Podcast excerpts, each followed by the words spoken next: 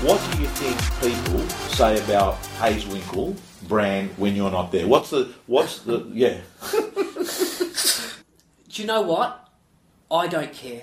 I just don't care, Tom. Um, I don't care. What I know is that um, everything that I that's been taken to the marketplace has come from my own mind, um, and it's just a buzz to know that that people come up to me and say, "Oh, who did your branding or what company?" You know, well, is it a big Mel? Obviously, Mel, and it hasn't. I'm just a year ten guy from Mount One Eye that likes to play on a computer, and and a So you just you just sit with him and say, I want to do this, and he just does graphic design. no, I do it. You do it. Yeah, You do all your, your everything you've seen.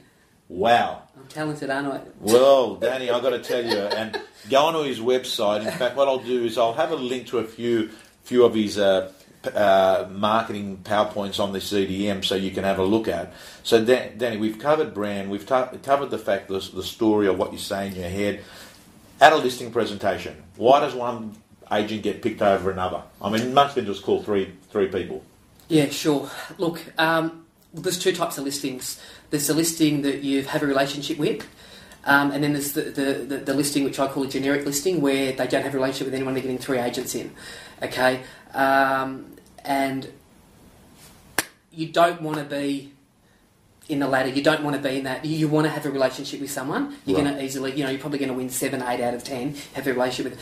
But a cold listing, if, if, if I go in cold, I think there's a whole choreograph of events Right. that has to happen. So branding. So I know that when I go into a home, Yeah. people hopefully have heard of me already. You know what I mean? They've seen me in the paper, they've seen me in pictures, they've seen branding, or, they, or they've heard of the brand. They see us on buses, sees on uh, on motorised billboards that we have. Do you reckon people make up their minds before you get to the listing that they're going to go with you?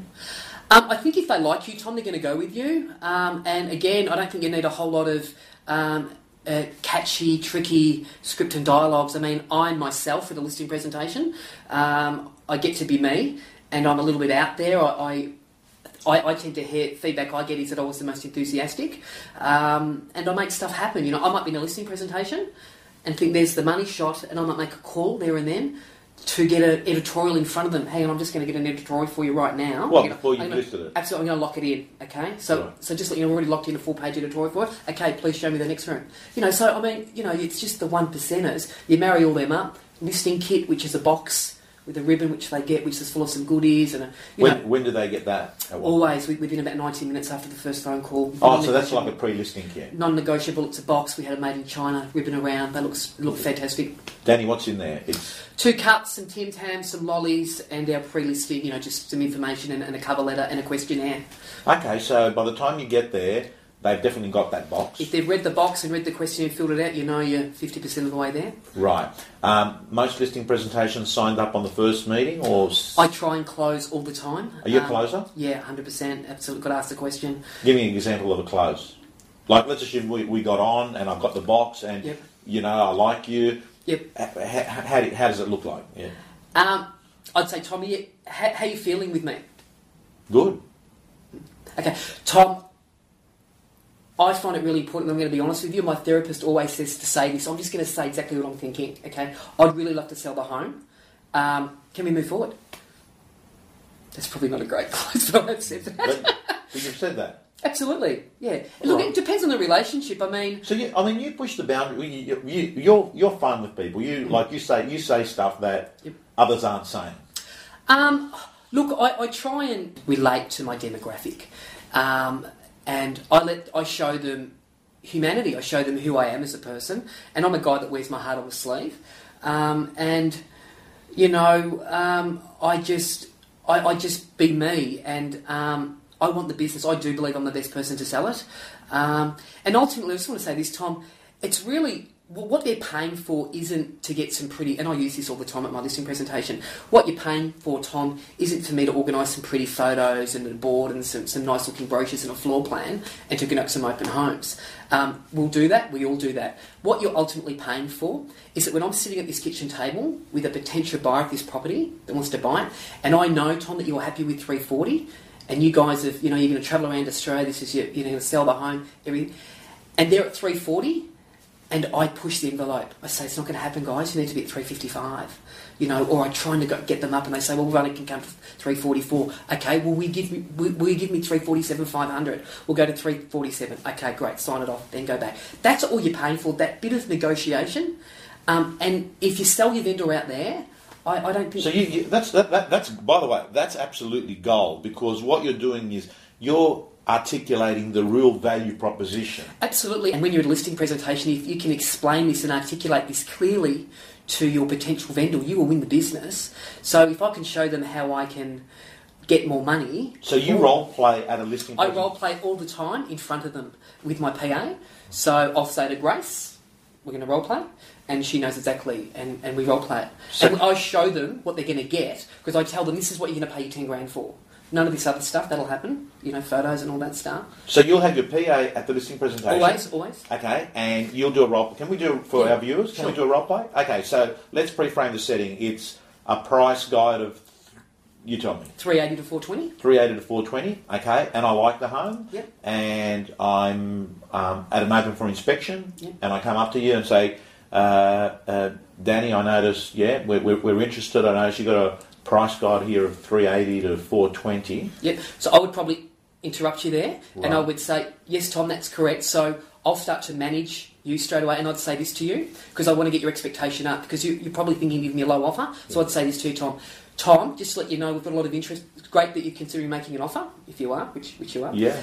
Um, just to let you know, we've, we've had significant interest on the property already. We've got a couple back from Melbourne for the second time. I believe this property will be sold in the next 24 hours.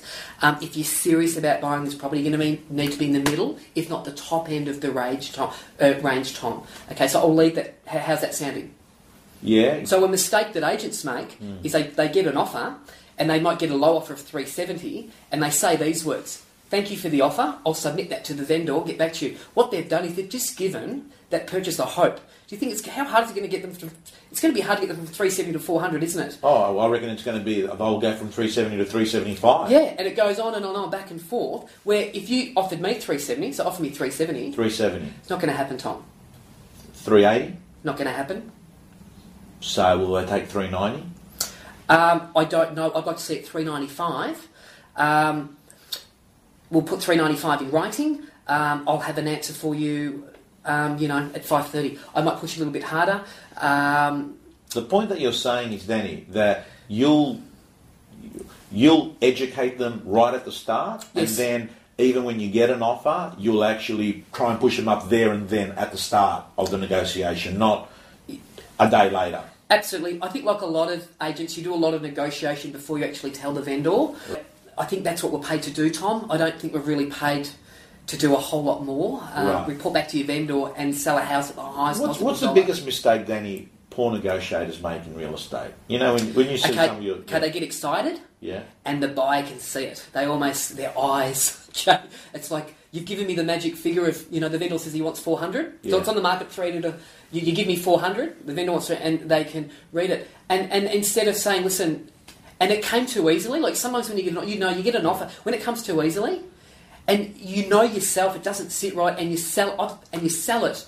But you think, well, maybe if you just said, sorry, that's not going to happen. But if you give me 410000 I will not come back to you again, and I will bet hard for you. So you're nearly getting close to full price now, and they give you 4 410 because you're saying you're not going to come back to them, you're not going to harass them anymore. Um, but let them know that it is your job to negotiate. Um, and sometimes they get annoyed, but I say, listen, if I sell your home, I'm going to be doing exactly the same thing. Okay, gold, gold. Negotiation is something that's going to separate you in this world that is putting every agent into the commodity dungeon. And I've got to tell you, this guy is one of the best in the business. He's one of the best in the business.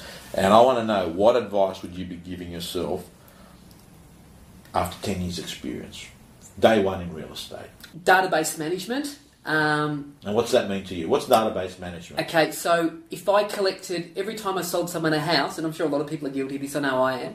Um, you know, if I kept their name and number and sent them anniversary cards and had done that for the last 10 years, look, I, I guess I changed roles. I went into business ownership, so I stepped out of selling. Um, that's, to me, the most paramount thing, your database. So it's collecting information and then managing that information. Um, and, you know, it's eight or nine points of contact as you become, you know, l- you know, make them a friend, make them anything. But but if you're going there in cold, that that you know you've got such an advantage if you know them. So your your whole idea of real estate, Danny, is become someone's agent before they need an agent. So when they need an agent, you're on their shopping list. Yeah, th- look, that's the ideal. I mean, we all we all have that ideal. I mean, you know, referral and being known, it's so powerful. It beats. It's funny. People think branding. People see my buses or see this going around. I think, oh, it must get you indoors. It doesn't really. It just just highlights that we're out there. Might get us on the shopping list, but ultimately, you're the brand. Right. It doesn't matter what company you're with. But they're buy, you know they're, they're going to have you. Yeah. So um, people forget that. They think it's a, a glossy magazine or a, or a, a good looking board or you know, it, it's just not true. It's it's you. Okay, you would have been a lot more diligent in collecting names and data and putting them into a system and having a good stay in touch strategy. Yep. What would I do differently? Um, I probably um, would have spent more time with my family. Um, we, I've always been. I, I like holidays, and I've always had trips away. Um, but I guess I became obsessed with with, with winning. Right. And you know, I've forgotten about things that are important to me, like my, my kids, and um, so I would, you know, I can't change it, but I, I just, you know, I got caught up in in being someone in real estate. Um, and forgetting about what's truly important. And my kid said to me, Harry said to me once, that before we got divorced, um, my son, he said, Dad, you used to be in real estate to earn money for us. And he said, Dad, you, you earn lots of money. We're living in a very expensive home and Porsche in the driveway, boats, Harleys, you name it, we had it. Um, and he said to me, But what are you doing it now for? You know, and, and I couldn't really answer that um, because it was just, it wasn't for the money anymore, it was just for the drive to prove to, to, to be something. I'm still that person today, but it's more refined. You know, it, it's, uh, you know, nearly 42, you sort of mature, I think, and, and you, you find out what's important. Okay, I've got to tell you, uh, the one thing that you'll notice about Danny Hayes is that he shows vulnerability and he shows that he's real. And that's an attractive quality. People like that. And I think, Danny, today, uh, you've been very raw. You've been very real the way we finish off this interview, basically saying um, that um, you, you, there's been a price that you had to pay for, for success in real estate. Absolutely. Um, but for seven or eight years, everything I touched was turned to gold, and sort of I've had to, um, you know, I've, I've just had to make changes. Um, and I feel great. I feel, you know, more instead of, but you know, that energy. A guy said to me once, one of the top trainers said, "Danny, you're like Phar Lap. You've got a big ticker." Yeah. But eventually, once you get rid of all that energy, you just want systems and processes because it wears out. It wears you down. Yeah. So I've, I've, that's where I've. That's where you're heading? That's where I'm heading. uh, One hundred percent. So moving from an energy driven to a process driven business and not 100%. trying to have the highs and low. Hundred percent. Without the emotion, without the anxiety, there's always going to be emotion, but without the anxiety. Right. Okay, guys and girls, Danny Hayes, go onto his website and you can find out more about him. Danny, thank you so much. Nice, Tom. Pleasure. Much appreciated. Thank you. Hi, guys and girls. This is just a quick uh, value add video that I wanted to provide.